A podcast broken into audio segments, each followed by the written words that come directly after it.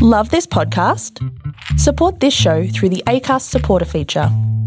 It's up to you how much you give, and there's no regular commitment. Just hit the link in the show description to support now.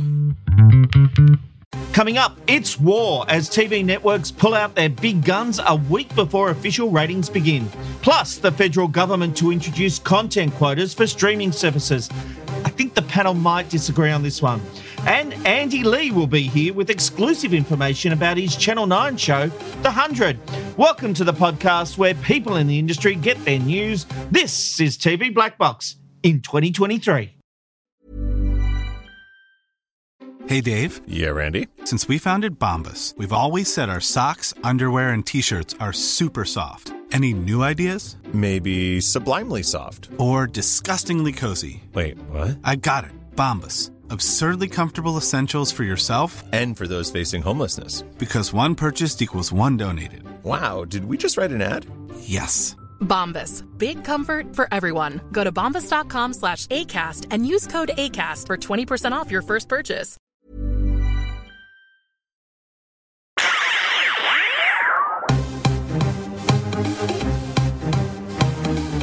This is TV Black Box, bringing you the inside goss from the TV industry.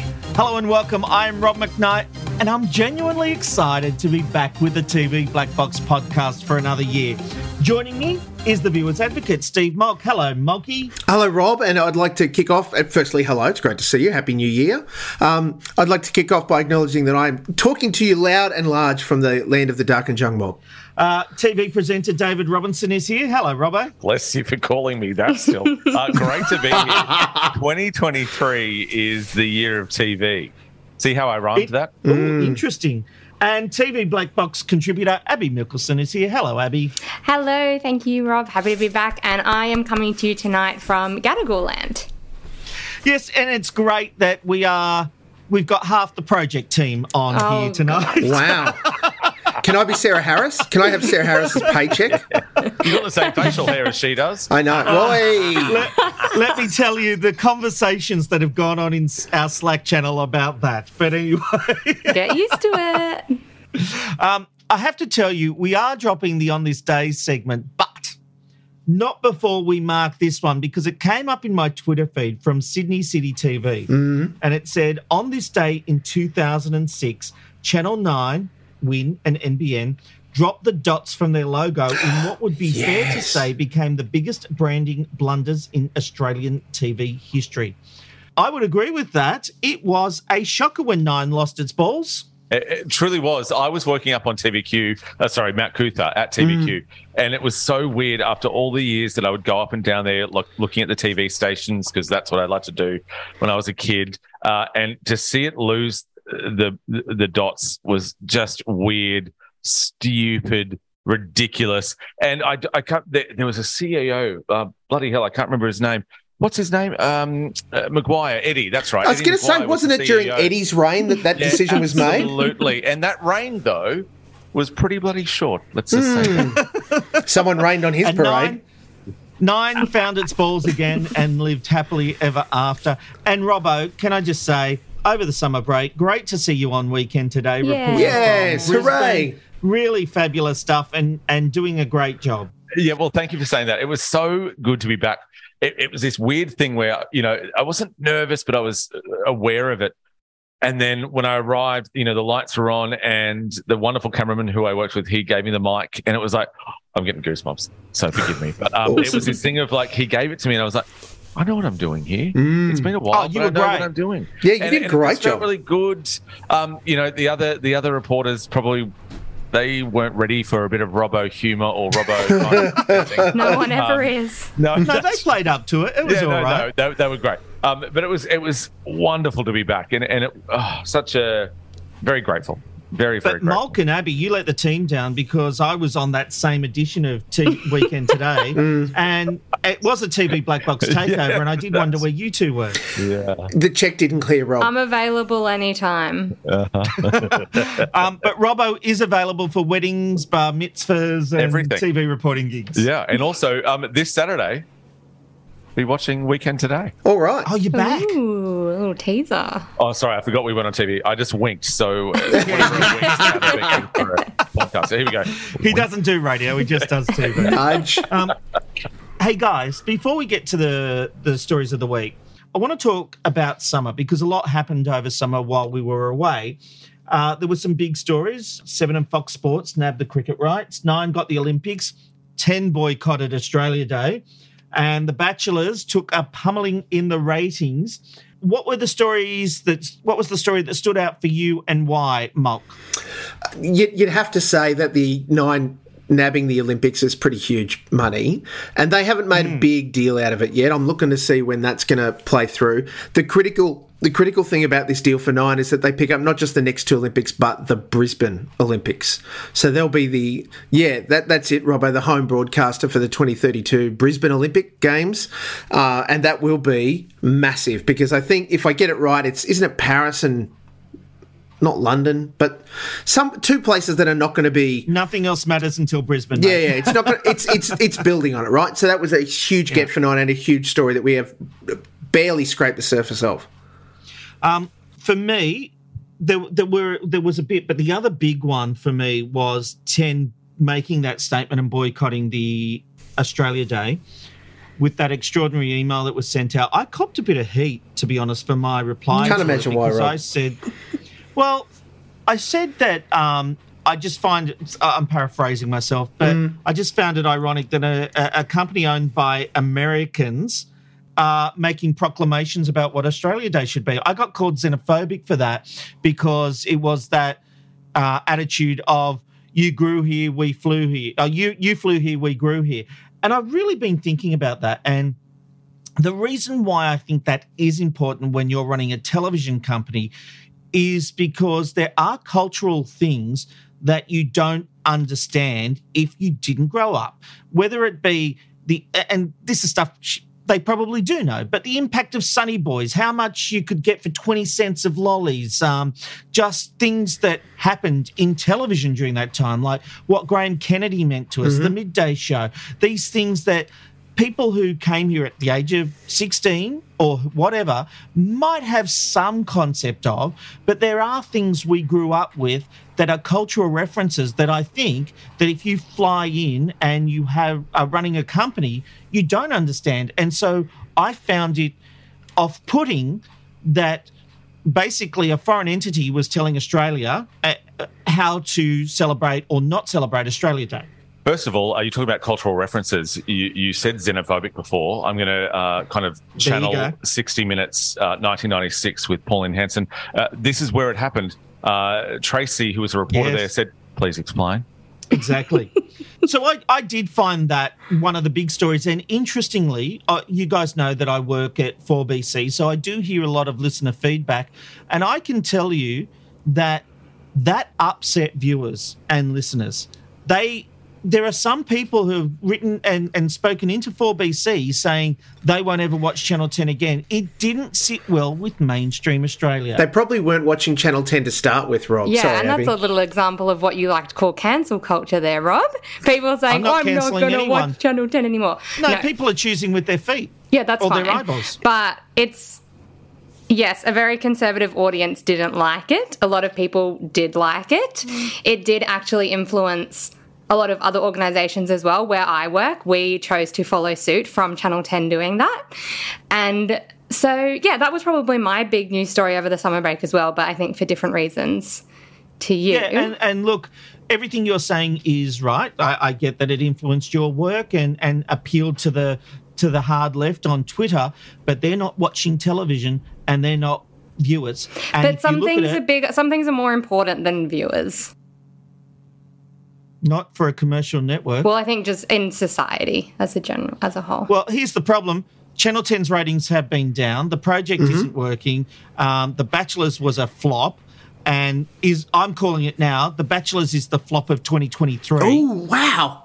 Hold we on, haven't hold even started it. No, no, no, no. Can I Yeah. just say though? No, no, we're talking about woke and everything, which I think is great. That ten put together uh, uh, the first series of the Gay Bachelors because every single one of those men, I'm telling you right now, Oh, all right. Wow. they are homosexuals, no doubt about it. Keep Um, that in. That's funny. I I did think that. I'm loving the live edit saw the from picture. from Robbo. Just keep that in. That's fine. Um, I, I did think that when I first saw the picture for The Bachelors. And in fairness to 10, they knew they had a flop on their hands. That's why they moved it from being in ratings last year and they've to the tried- relative safety of summer.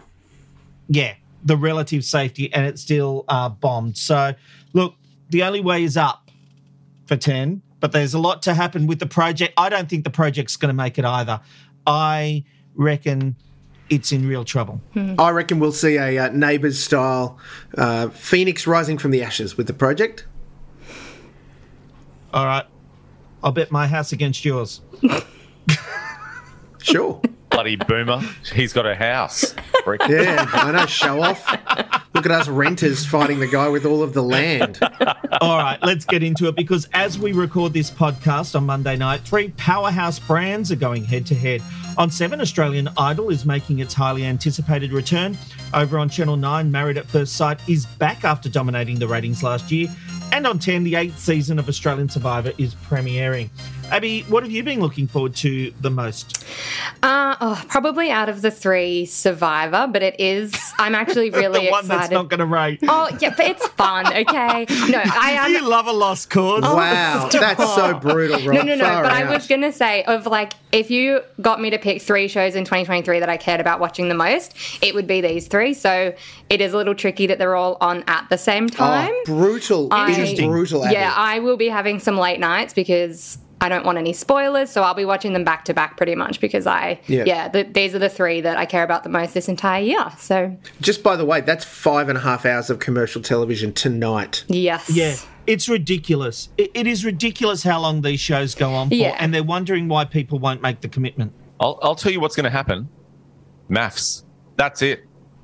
Australian Idol. MAFS. We've seen too much of it. We're, we're, we're still fatigued from um, Australia's Got Talent. Britain Britain's Got Talent.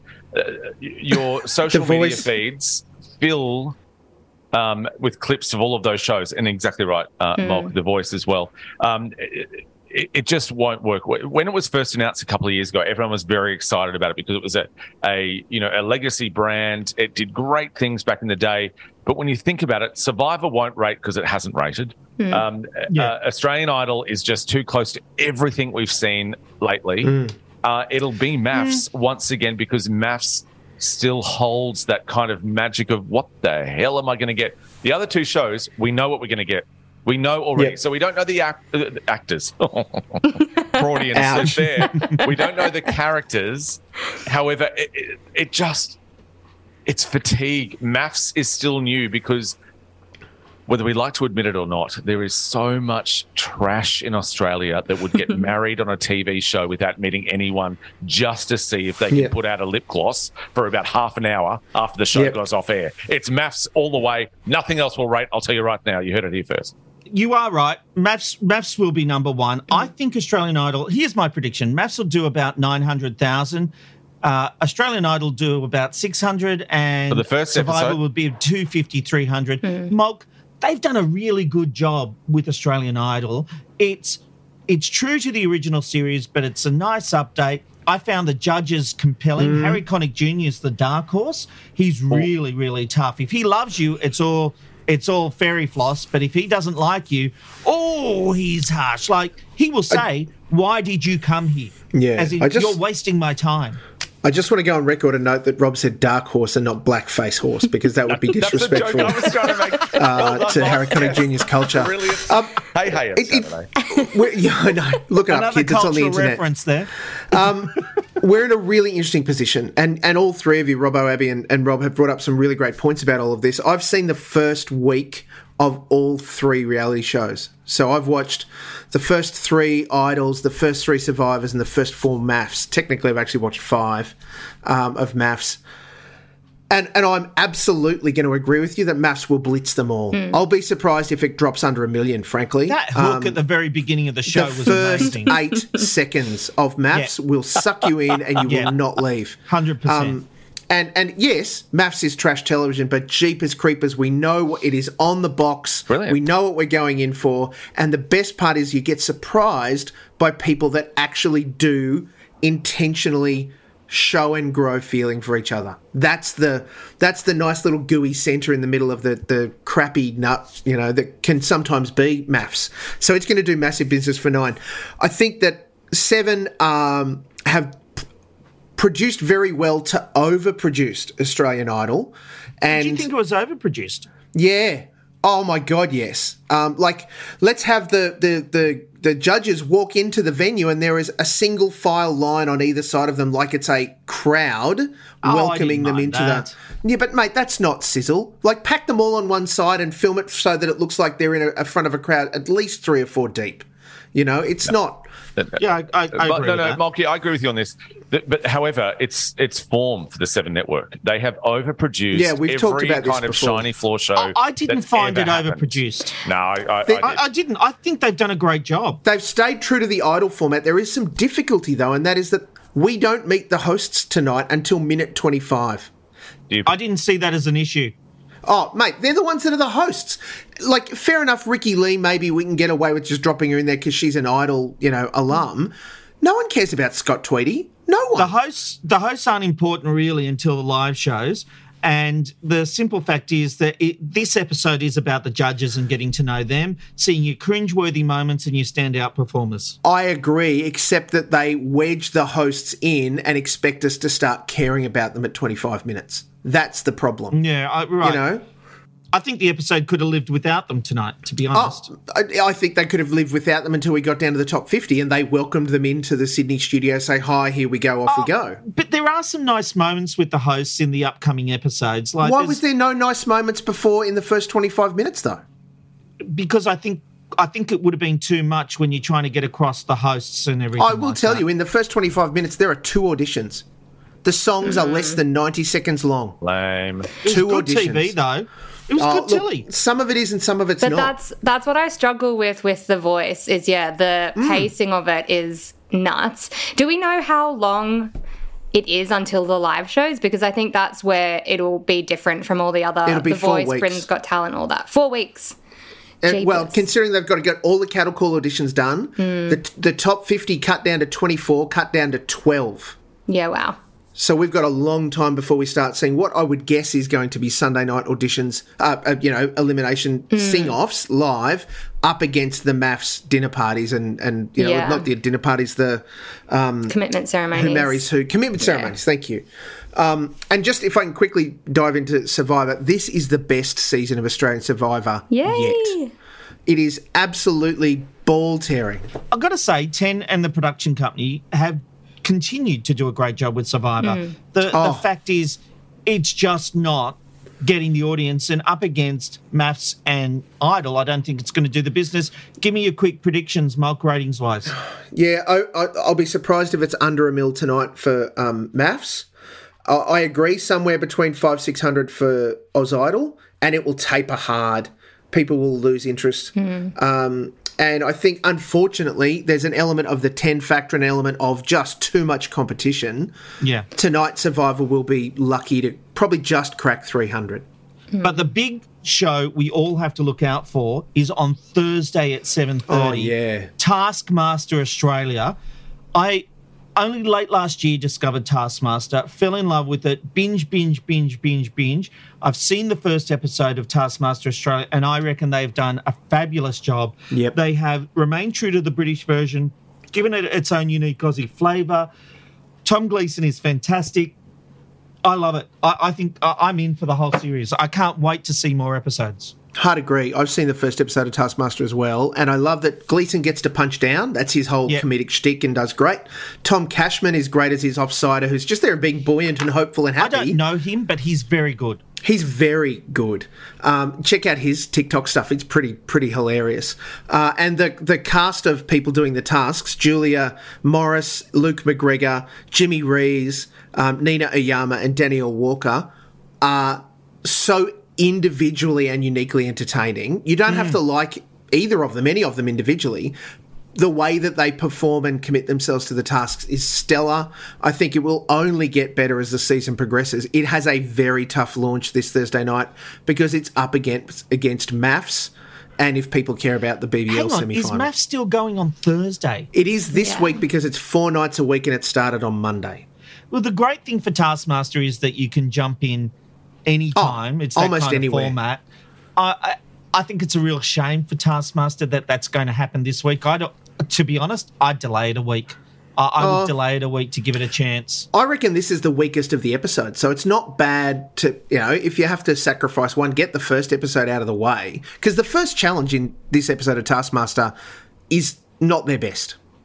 Yeah, the first one just in at, on the Well, stage. that's up to them. They can put any task they want as their opening task. They obviously liked it, and I liked it. I that's what Taskmaster is. Some of them it was just the most tasks. clunky of all of the tasks that they did. That was the most clunky. So I, I also like the tone that was set off the back of that task. But anyway, that's mm-hmm. a whole other thing. I, if you want my full opinions, get the TV Binge Box podcast that I've rejuvenated and reinvigorated. This week I review Australian Idol, MAFS, um, Australian Survivor, and Taskmaster. They are all available on the TV Black Box website or subscribe, get TV Binge Box. Wait, Molky, are you allowed uh, more than two on that podcast, are you? I, I run the show, mate. Who allowed that? I, I can have as mi- I, I get to talk about a show for longer than two minutes, mate. we do need to move on because there's a lot to get through because streaming services are set to have new content quotas implemented as part of a raft of sweeping changes by the federal government. Reports in the News Corp press over the weekend suggest the figure would be 20% of all revenue derived in Australia, but Arts Minister Tony Burke says that figure will be negotiated. Here's what he told 7 News about the introduction of content quotas for streaming services. The days of there being no guarantee of Australian content on streaming services have to come to an end. And they come to an end on the 1st of July next year. We're going to be spending the first half of this year locking down the consultation to work out exactly how the quotas will work, exactly how they'll apply and what sub-quotas there'll be. And then we'll spend the second half of the year with legislation in the Parliament. And once we get halfway through next year, streaming quotas will be a reality in Australia. This announcement was part of the National Cultural Policy, which was announced on Monday. Robbo, it's estimated this could generate around 10,000 jobs. Surely that's a good thing for the industry. Absolutely, 100%, no doubt about it. Obviously, the industry in Australia and everywhere, TV, radio, uh, is is dying and has been dying for a long time. Uh, the, the biggest problem, though, is uh, obviously COVID, and we're still talking about this. So, uh, the MEAA, which is the Union for Journalists and Actors and things like that, they said in 2020 that they lost more than a thousand jobs in less than 12 months. Um, there was also EY polled entertainment companies, and we're talking about uh, live action, like concerts and things like that. They lost over 100,000 jobs in that time. So obviously, I know we're talking about uh, COVID from 2020. Uh, we're now 2023, only the beginning. So we're still really feeling that. This is a $5 billion industry. Uh, in Australia and employs over 30,000 people in direct and indirect ways. And we're talking about streaming, we're talking about network television, we're talking about radio, we're talking about all of these things. This is really important. We've talked about this uh, topic a lot on this program. We have. Uh, and I've always been a big believer of uh, there need to be quotas. If you're making money here, if you're getting uh, money from Australians, then we need to see Australian stories. So I think this is actually um, really great. So this is all part of obviously the uh, Albanese government's uh, new national cultural policy, which is about revive. And this is the thing: if, if you want to have this kind of wonderful input into the way that we live and breathe and see our stories, it's it's got to be a Labor government. Conservatives are frigging awful. Please don't get political like that. No, seriously, I don't want to do things where we're choosing which side of politics we're coming down. no, on. no, no. Hold on, hold on, hold on. I, I will fight you on this one because I knew you'd do that. The whole point of this, though, is because it is a political movement, and that is that the Labor government has said we are going to invest. For the past 10 years, Liberal National did not invest in the arts. If you look it up, they took money away from mm. the arts and put it into everything else. So you can't choose this story, Rob, and then go, well, we can't make it political. The only reason we're talking about it now is because we had a change of government. If the Liberal and National won in May last year, we would not be having this conversation because this would not have happened. Well, there has been So a push you- for content quotas going forward from even at the previous government. There were applications. Uh, But they were never going to do it. The it. Screen politics Producers of it is Association relevant. to have content quotas. Of course it's but relevant, I'll take Rob. that as a comment. My point is, this is about whether it's good policy, not which side of politics is delivering it. Molk, I seem to have. Uh, I think I saw something where you're not quite in agreement with this one. I, I, I just don't want us to get ahead of ourselves. This is a proposal that the government will be bringing after consultation with the industry, it, hoping to have it legislated by the end of 23 to enact by mid 24. That's their plan. But we know what the industry is going to say. They're going to say, if you regulate us, we'll do the bare minimum. Whereas if you don't regulate us, we'll probably do more. I Well, mean, and- bullshit, and- bullshit, bullshit. but I think it opens up some interesting conversations. First of all, by them and and look, uh, you know, News Corp were very quick to list all of the overseas streamers that would be affected by this, and then omit binge because it would also be affected by this. Yeah, so that's what I thought. It would have to be. Like that's that's part of the process. The the the secondary issue is that it's based on revenue. And what is one thing that our international every company is good at doing is minimizing their revenue. So as soon as we tell them that 20% of their revenue has to go into making product in Australia, if they really don't like it, watch their revenue sink.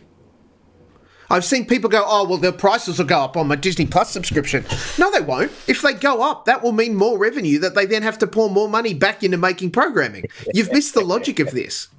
It's interesting you say that because I think Netflix had a, a official revenue after tax of 35 million it was 35 million I think it Twenty was. percent of that's not heaps. No, but according to the AFR in 2021, It's two episodes Um, of MAFS. It, I want to read you this. The company continues to use a corporate structure allowing a Netherlands based subsidiary to recognise Australian revenue estimated to be between 700 million and 1.4 billion dollars. Now they're only talking about Australian revenue as well. I just want to point out the legislation can't Yes, talk to re- but that's you know, revenue Australian for revenue that's everyone being else. hit in the Netherlands. Mate, if Ameri- if Netflix are making 1.1 billion dollars out of Australia just through subscriptions, God bless them. Um, I want to get a piece of that. So the the how that function is going to work and the Im- impact on the local streamers like Stan and Binge. I, w- I also want to just give some quick credit to the fact that Netflix and Disney Plus and Stan and particularly Stan and Binge. Um, all, all of them are starting to make Australian content now without this legislation in place. So that's a positive. Hearing Australian stories, and I want to say more jobs in the industry in Australia, phenomenal. We want that, please, please, please. What this highlights is just how good the lobbyists for the commercial free to air networks are, because we are still working under relaxed COVID content conditions for them, so they're not having to make anywhere near. Like Albanese tweeted tonight, the Australian you know commercial broadcasters have to meet content. Bullshit. They are making they are making way less Australian content now. No children's content. Hang on, they're still making 55% of content between 6 and midnight needs No, to be not. Australian. No, they're not. Not a chance. They relaxed it for COVID. They lobbied to make sure that that didn't get raced back. It has not raced back. So they're not making. So what's the content quota now if you're correcting me? Uh, I do not have that number to hand. I just know that the content quota relaxation. I'm not arguing that drama got pulled back, that kids' TV got pulled back. cut. Kids TV got cut. But I Googled that this afternoon and it said that the content quota for Australian television networks is 55% between 6 p.m. and midnight. It was. That was the legislated quota. It has not gone back to that yet. Um, the, the challenge is, I am, as I said, I'm pro our industry. I want to see us make stuff. I want to tell our stories. We are the taxpayer propping up Australian free to air commercial television. They're not paying license fees. They're not having to meet their quota expectations. There are subsidies available that they're getting, and good on them. Merry Christmas and have a great day. Why do we still have an anti siphoning list? Why are we still allowing them to prop up and prioritize a failed business model that, and I, I love them, lots of people that we know work there, we want to see them keep working there, but why is the government allowing them to continue to rot the system and then force overseas content makers to have, admittedly, quotas where they don't have quotas? So, yeah, it would be good to have, you know, stories told why are we allowing this to take place? Like, just because it seems like a vote winner, look, I am absolutely pro Labor in the you know the broadest sense. I want to see them bring in some good stuff, but let's have a better think about this legislation and not give the commercial free to air broadcasters a free kick, which is exactly what we're giving them. I, I don't think that's true. How so? okay, they're not paying their license fee Haven't paid them for nearly five years. Yep. They've been under a lot of pressure, and we are trying to have a thriving uh, industry. But they are set up here in Australia. They're employing Australians. They're not an overseas company that is employing people to sit overseas and put content onto a streaming service with no Australian outlets or very minimal Australian Mm-hmm. outlets. This is actually an industry that is built, bred, and lives and breathes in this country. So it is putting funds back into the country. Also, whatever the content quotas are, and I'm still trying to Google, so we're Yeah. going to have No, to revisit please. this next Yeah, week yeah, yeah. because everything I'm seeing, even on the Australian, uh, uh, even on the ACMA website, says that it is uh, 55% Australian content between, and I said 6 p.m. It's 6 Yep. a.m. and midnight on primary channels. So that's why your sunrises and your todays get caught up. And in your newses. 55% and news. Um, so, someone in the programming at one of the networks, please reach out to me and let me know what is the correct where we stand right Yeah, now. and I'm happy to be corrected, Rob. I, I don't want it to sort of sound like I'm pontificating too greatly. If you will indulge me just briefly, the, the difficulty that we have in the broadest sense around this is that it the industry has changed, like not not just like a, a few degrees, significantly.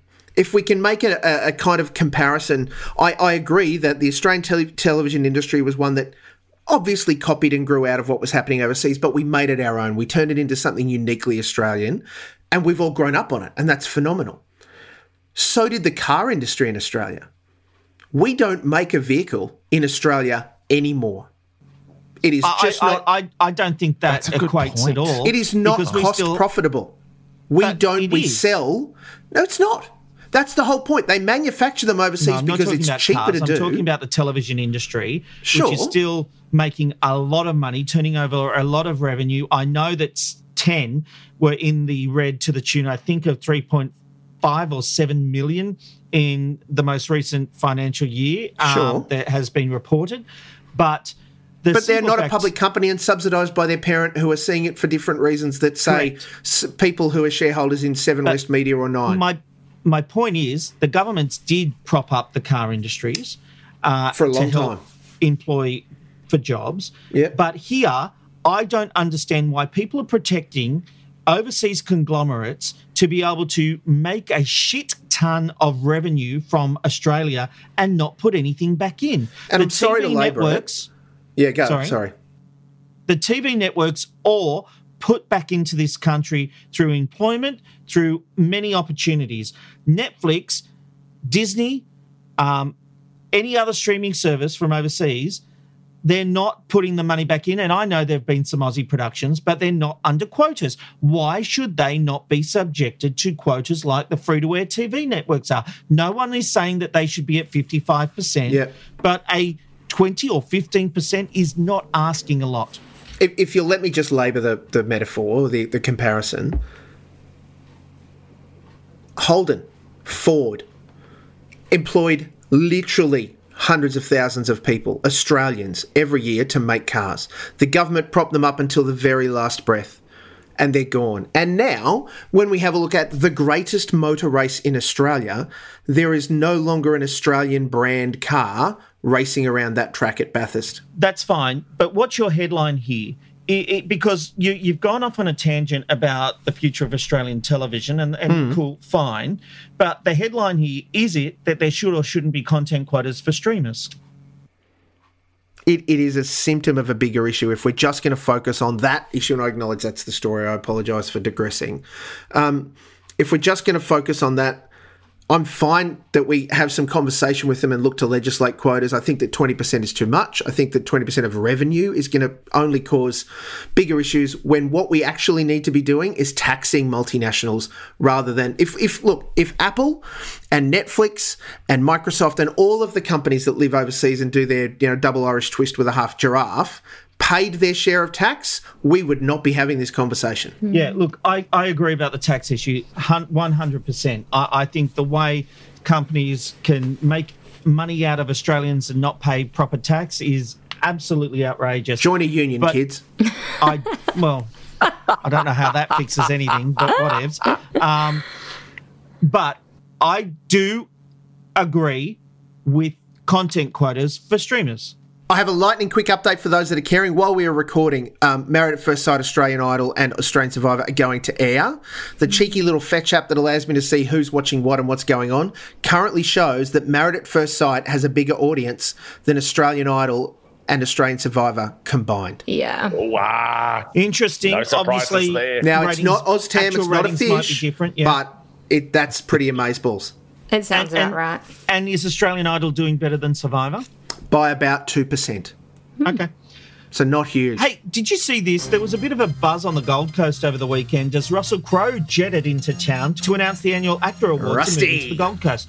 It'll be the first time the two award ceremonies are held as a combined event. Previously, the awards have been in Sydney and Los Angeles. It will also be the first time the event is broadcast globally. This is what Russell Crowe had to say about the move to the Gold Coast. You know, we're just going to encourage people to come up here, and I, I believe one of our main conversations is about holding it at HOTA. You know, and I said many years ago when I first heard about HOTA, I said something special is going to happen because they built that. You know, and it's like that classic Kevin Costner moment, isn't it? Build it and they'll come, and here it is. You know, so if we can hold it at a place that's been built specifically to celebrate the arts at HOTA, that would just be a magnificent thing. HOTA's, HOTA's a great venue. What I love about that is he can't even say that they will be at HOTA. He's just like, it'd be a great venue for them to be at. Molk, this seems to indicate that the Queensland government is letting go of the Logies. Uh, look, it, it, it, what it indicates is that Tom Tate and Annastacia Palaszczuk are media tarts, and they want to get their heads on television as much as they can. Understandably, um, I, I think it does indicate that you know there would only be a certain size bucket that they can pour into encouraging media events to happen in Queensland. And if all of a sudden the AACTAs are coming to Queensland, the Logies are leaving. Yeah, I, I think that's what it says to me. Well, it's been a tale of two very different goodbyes up in Brisbane, with sports presenters at 9 and 7 both blowing the final whistle. Last week, Pat Welsh signed off after an incredible 47 years with a 10 minute tribute and on air farewell. Meanwhile, TV Black Box broke the news Wally Lewis would be stepping down as sports presenter, effective immediately due to ongoing health issues. Robbo, this is a big change for Queensland viewers.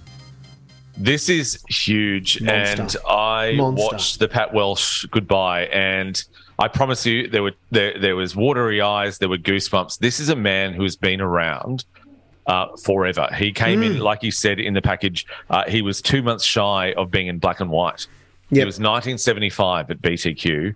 Um, what I love, though, about this is that there is still people in television, and I'm looking at you, BTQ, that still love TV. Mm. They were using the old mission theme, the old Seven News theme. they used the the original Seven National Yes. News Done theme. with love. Whoever, yeah, whoever put this together absolutely Did a did, it with great love. job. Pat Welsh is a brilliant talent. I was lucky enough to meet him a few times. Just a great guy, really friendly, knew his stuff, could do anything. Oh, so many Olympic moments too. Sorry, Robbo. right. Like Pat Welsh was the voice of Commonwealth Games and Olympics, uh, uh, along with McAvaney and the rest of them. But he was at for a Queensland kid.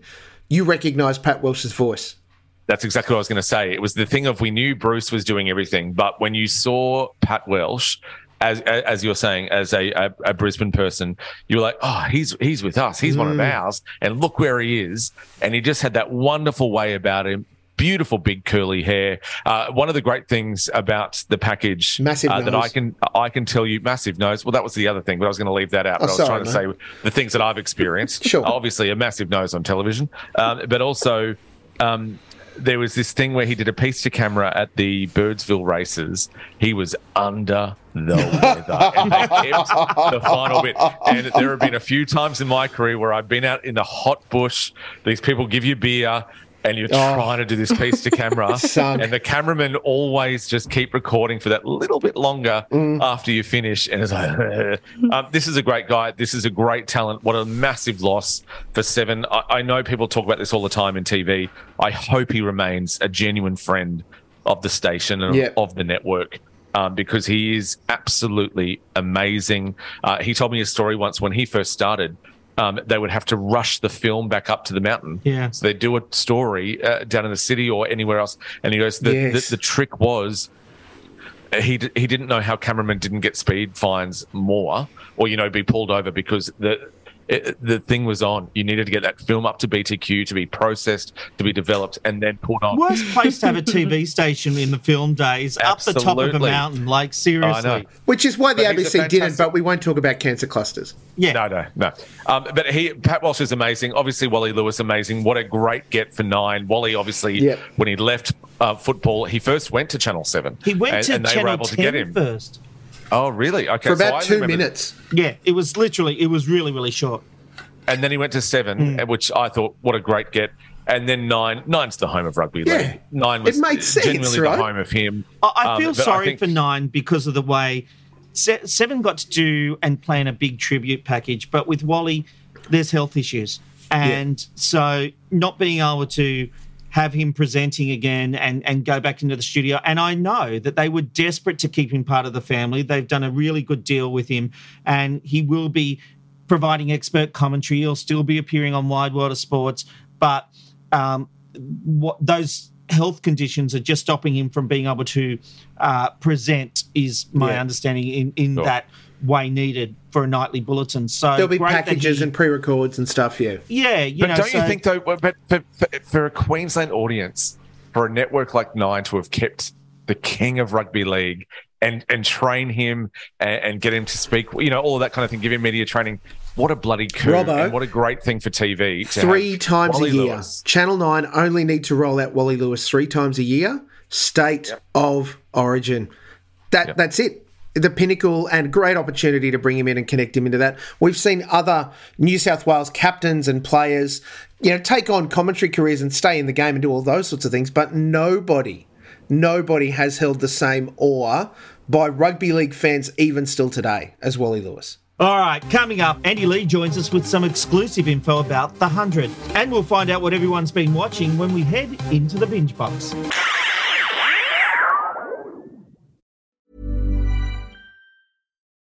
Since 2013, Bombas has donated over 100 million socks, underwear, and t shirts to those facing homelessness. If we counted those on air, this ad would last over 1,157 days. But if we counted the time it takes to make a donation possible, it would take just a few clicks. Because every time you make a purchase, Bombas donates an item to someone who needs it. Go to bombas.com slash ACAST and use code ACAST for 20% off your first purchase. That's bombas.com slash ACAST, code ACAST. Well, as we discussed, it's game on in television land with the networks bringing back their biggest shows and introducing new ones. The 100 with Andy Lee is one of those returning shows, and Nine will be hoping for continued growth, with Andy telling me we can expect to see a lot more of Sophie Monk. Andy Lee, welcome back to TV Black Box. Love being on TV Black Box. You are a good man, and that's why we love you. Um, mate, the 100, it's back. Uh, this show is kicking goals. Yeah, I mean, I'm, I'm surprised as anyone, but I'm loving it. Uh, it's, it's, uh, but maybe I shouldn't be surprised. I mean, people love watching themselves. That's what this show's all about, about Australia. So, whenever I've done a corporate gig, they always say, "Just talk about the people in the room, and they'll they'll like it." So, I guess we're doing a show that talks about Australia. Mate, TV, it's an interesting thing, isn't it? Because I certainly know you've had your ups and downs from your first show on Channel 7. You've then had a lot of success, and The Cube didn't fire on 10. But this show, it's just, it's you, it's perfectly fit for you, and it is connecting with Australians. Yeah, oh, thanks, Bud. It's funny. We're actually shooting this, uh, the 100 in the same studios. Hamish and I had the failed Hamish and Andy television show back on Channel 7. No, really? Uh, yeah, it's the exact same studio. I think it's 20 years ago. Like, so that's really scary. Um, so there's a bit of post-traumatic stress. My girlfriend to bring in a sage, I think she calls it. She walked around with a, a smoking stick just to cleanse the uh, the failures of past past TV shows. I liked that show, by the way. Oh, that's kind of you. Um, look, it definitely had its merits, but it certainly had its problems. Hamish and I were very aware of that. Um, but, you know, when we were 22, I think, so um, throwing a couple of kids on primetime telly was always going to be a big ask. Oh, sometimes you just got to go for it. Um, mate, Sophie Monk, she's playing a bigger role this year, I understand. Yeah, I mean, that was definitely one of the questions people ask me in Australia the most is when Sophie coming back on, and thankfully this year we can say a lot more regularly. Um, so she'll do over half the episodes, which is excellent. She's just fit for this show. she, I mean, her answers. You know, she she's funny when she's not trying to be funny. Um, I, you know, I, I've often thought this about Soph. If in about ten to fifteen years' time, she just says, "I'm the best comic comic actor of all time," and of course, I was just being daft on purpose for comic relief, I would believe her because the way her brain goes sometimes, it just it seems like it can't be true. So she's in she's in over half the episodes. Uh, who else is going to be there? Because I I've been tantalisingly told there will be some amazing guests. Oh, well, I mean, returning favourites um, Luke McGregor, Denise Scott, Anne Edmonds, Tommy Little, uh, Soph, of course, and a guy called Hamish Blake, but I'm not so familiar with his work. Mm. He was not, not, nice last time we had him on. Uh, and then some new some new people, which I'm really looking forward to, um, which we try and do every year. Uh, Ross Noble's never been on before, Hill Capillon, um, Dave Thornton, Mel Buttle, Rhys Nicholson, uh, Kate Langbroek. Um, yeah, we've got a we've got a great um, guest panel this year, and Tony Martin as well, which I'm looking forward to. A lot of good names there. Uh, you are the producer of the show as well as the star. Um, when you're choosing who to put on, what are the factors that go into your head? Um, if they've said yes, that's definitely a plus. But come on, there is a chemistry thing, you know, and, and you're trying to make sure the right people go together, yeah? Bit. I mean, uh, thankfully, we've got so many great performers. I'd, I'd love seeing um, younger talent getting opportunities, which is important, but also uh, the the the stalwarts as well. It's it's it's great trying to balance all that, and then we want we want the guests, the panels, to to kind of represent like. The Zoom is represent the the cross section of Australia. We, we also want to get a, diff, a lot of different and a variety of voices on the panel as well. So that's what we're trying to do. And um, but yeah, if they say yes, that's definitely the first the first part of it. It's a long shoot, isn't it? Uh, it's it's a lot longer than the hour of television you make. Uh, is that just because of the technicalities, or because you're trying to throw in more jokes than you need? Definitely more jokes than you need, and then have the opportunity to cut down and pick the best and see what's great for balance. But um, know, as far as shoots go, it's it, it's probably about normal for this type of show, um, for a comedy panel show. Probably a bit, bit, bit on the quicker side, which is nice. I, I find that if show, shoots go too long, you lose the studio audience, and then it becomes sluggish, and you want to keep the energy up.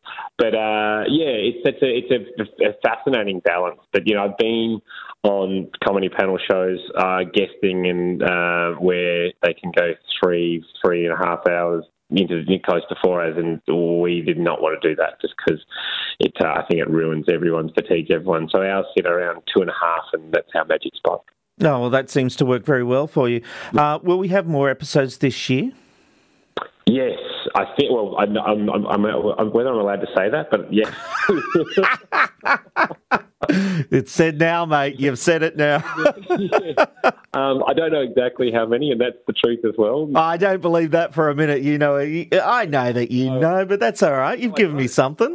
No, I, I actually don't. I promise you, um, because I'm hoping for more. Because I'm just loving doing it. It's very rare you get to the end of a season, and you're like, oh, let's do that again. Often you fall in a heap and go, oh, let's see if we want to do that again. But um, I think we'll be back at the end of the year. Oh, I know we'll be back at the end of the year. Just how many? Um, yeah, hopefully, hopefully a few more than we than we were last season. When you when you tap into a show that is getting success, and especially, I I think. 9 p.m. or ish after the 7:30 reality show is uh, fertile ground and something we need. Uh, would you like to expand your horizons? Maybe do a nightly Tonight show or anything like that? Oh, that's really interesting. I mean, probably not because I'm a bit lazy. but You just need a good producer, mate. That's right.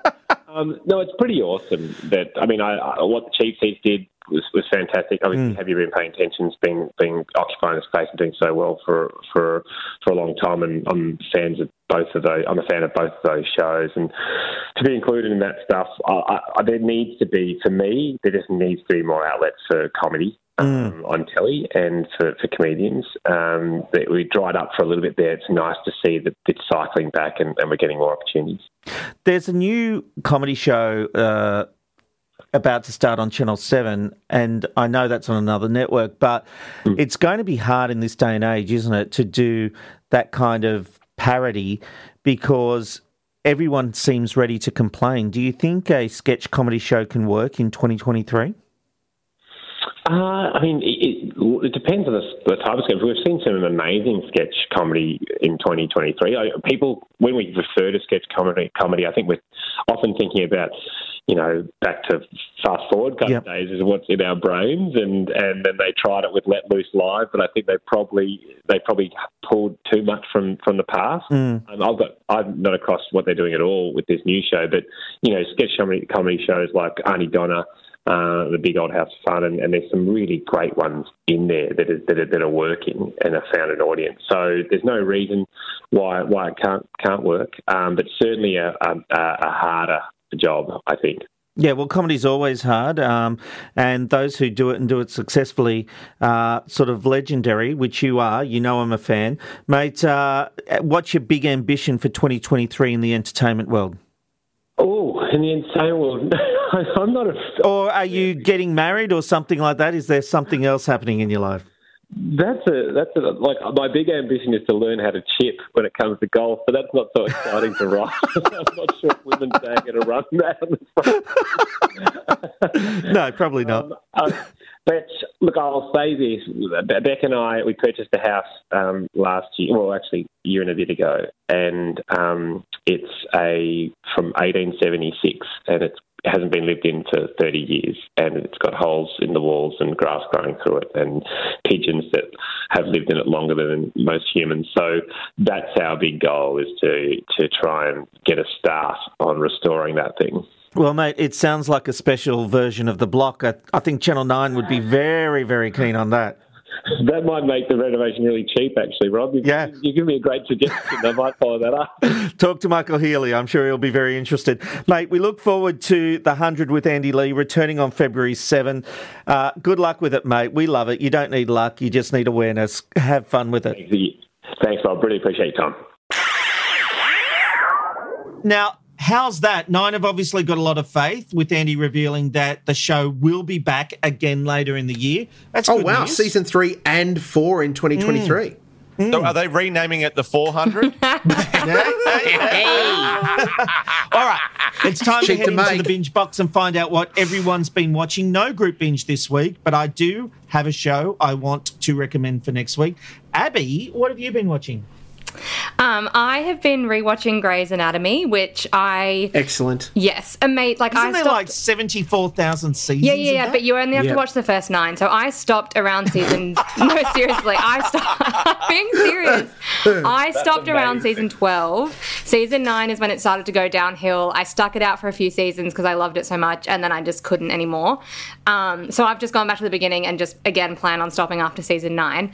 But it is so good. The first few seasons are like, if you haven't watched it, it's one of those shows that. Everyone knows about it. It's been around forever, but there's actually a lot of people who have never taken a proper look at I've it. no- I really want to watch Do it. It I'm is going to so watch it now, good. The Dal. story's Thank so you. good. The twists are so good. Everything is just so good. I mean, Um, McDreamy is everything. McSteamy is better, but sure. Oh, please. Oh. please. if you don't mind. Yes. So I've been watching that, which has been good. And then um, that's kind of been it. I've been, the H3 podcast came back last week, which I love. It's like they do four episodes a week. Each episode's like almost three hours sometimes. So it's just like content, What? content, content. Um, never run out of it, never get sick of it. It's like my favorite way to get news and commentary and comedy and everything But all not in TV one. news. No, not TV news, never. TV Black Box is the only place I go for that. this is awkward. Uh, um, but no, I yeah, H3 podcast. News about serial killers. it. Killers? Well, it's funny Uh, you say give- that. Monsters Who Oh. Murder's coming back Oh. next week, Molk. So keep an eye out on that one. And News about Brisbane's only talk radio station? Robert, what have you been watching? I've been watching Love, Death, and Robots on Netflix. Mm. What's This that? Good choice. uh, it- it's an amazing series. It- So they're, they're short films between sometimes six minutes to about 15. I Mm. think maybe the, the longest might be 20 minutes Molk. Um, they're completely different kind of genres. They're either fully animated, they're uh, hand drawn animation, they're uh, CGI animation, they're live action. They're a mixture of both. It is storytelling at its best, and it's so different. It's on Netflix. There are now, I believe, they call them volumes because you know how the nerds like to change things. But um, they- they're not three seasons; they're three volumes. Um, they're fantastic, and they just deal with it's it's it'll be comedy, it'll be uh, the end of the world, it'll be all of these different kind of things that you could think of. It it's a fantastic, fantastic series. Love Death and Robots on your Netflix. Okay, I have been basically watching Taskmaster UK. I, I seriously just can't get enough. Um, and Where are you watching that, Rob? I'm watching it on Binge, thank you, or Foxtel now. Uh, thank It's you. my Mark. pleasure. My daughter is obsessed with The Last of Us on As Binge well she should be. And I'm actually, you know what? I- but I've, that could actually be our binge next week, um, our group I binge. highly but I do it. have another one. Yeah, please make it Do that it. one because I want to watch All it. right, Do it. We'll we'll make it The Last of Us. So my other binge for this week is The Cleaner on BritBox, which is Greg Davies, who is the host of Taskmaster, and Yes. it is basically a crime scene cleaner who goes to all these different crime crime scenes to clean up after people have died. So he's mopping up the blood and everything, and it Yeah. sounds gory, but it's a comedy, It's and really he meets funny. new and interesting people. It's hilarious absolutely hilarious. Molk, what have you been Good watching? choice. And don't forget, you've got a whole podcast with TV Binge Box coming back. So we only need two quickies from you. Well, I was going to say I've got 17 shows in eight parts. Um, No, I, I will say I was going to actually make one of them The Last of Us. Um, however, I will let let us use that as a hold group on, binge. hold your fire. I do want to encourage the people that in the show, as well as those listening that may want to play along. Before next week's episode, watch the first three. That's currently what's available now. Goodness Okay. gracious me, because episode one to episode three, daylight difference, and it is a phenomenal tale that episode three gives us in the Last of Us universe. When you say it's daylight the difference, is that like uh, was it called the OA where the woman turned out to be? Remember, it went through the whole storyline, and then we discovered she was a princess or something like that. Oh, probably. Was that the OA, the even recall. I OC? don't. Spoiler Oh, alert. it was the It OC. did really well No, it for was one actually season, Dawson's and the second season No, no. was crap. Dawson, Dawson was a princess the whole time of the realm of Cape Side. The, Sorry, the Mark. real thing Anyway. for The Last of Us is that it is made, uh, at- it's a computer game turned into a drama series, and the people who made the computer game are behind the scripting and plotting of the drama series. So it stays very true to the, the universe. It's lovely. Get into it. Let's talk about The Last of Us next week. Um, definitely, if you want to get my full views on it or anything else that I've talked about tonight, it's on TV Binge Box. So go and check that out on the TV Black Box website or subscribe to TV Binge Box. One of the things that I did cover for TV Binge Box was a new series that's now running on Apple TV Plus. It's called Shrinking. Hmm. It stars Jason Segel and a little actor who's getting his first TV series, a guy by the name of Harrison Ford. oh, I've seen him in a little thing before. Yeah, It's good they're no. Giving newcomers a go. Yeah, yeah, he's worn a hat occasionally. The thing that is the hook is that it was created by Jason Segel and then two guys who were responsible for Ted Lasso, which of course has been a massive hit for Apple TV Plus, including Brett Goldstein, who stars in Ted Lasso. Um, he plays Roy, um, the the footballer, the old grouchy guy. Um, they helped write and create Shrinking. It is very funny, extremely heartfelt, wonderfully insightful, and it just for me reinforced how important it is to have friends who will love you no matter what you drop on them. It's incredible, warm television, Shrinking on Apple TV Plus. Go and check it out. Okay. Also, the name of a short play that I wrote about when I went into a pool once when it was cold. Yes. Although in your case, it was actually called Vanishing. Um, That's volume two. I have never watched anything on Apple TV Plus or whatever. Yeah, it's we called, know Apple it was my TV. group binge last year and you didn't watch Have it. you not watched Ted Lasso? No, Have you I, not I've never watched Ted Lasso? anything on Apple TV ever. Rob McKnight, you have done this podcast a disservice. Yeah, Apple mm. TV has some great stuff. You're missing Oh. I will have to take a look. Okay, we're going to do some plugs. So Robbo is on weekend today on Saturday. Do you know what time you're on, Robbo? No, I don't even know where it is, but I know it's Saturday the 4th. Okay, Mol, I love it. You're doing radio and things like that. Me, yeah, I'm on everywhere that you don't want me to be. Uh, and importantly, of course, the TV Binge Box podcast is running. All right. Now, for me, You can see, you can hear me Monday, Wednesday, and Friday on afternoons with Sophie Formica doing the entertainment quarter. That's around two forty-five. In WA, you can hear me Tuesday at four thirty on Perth Live, and in New South Wales, Friday at nine pm's on nine pm on nights with John Stanley. That's eight pm in Brisbane, plus other assorted things. All right, that's the plugs out of the way. Thank you very much for Abby. Abby's not doing You can anything we follow want me on about. Instagram, Abby Tintin. yeah, Is your come on? Is your music podcast coming back, Abby? Oh, one day. Great. Another time. When Good, she's motivated. Good, good chat. Uh, all right, that brings us to the end of TV Black Box. Don't forget, for more exclusives and to find out what's going on in this crazy little industry, go to tvblackbox.com.au. It's where people in the industry get their news, don't you know? And what a fabulous start to the year. I'm so excited to see you guys, and I can't wait for next week. See you next week. Sale of the Century Wave. Bye.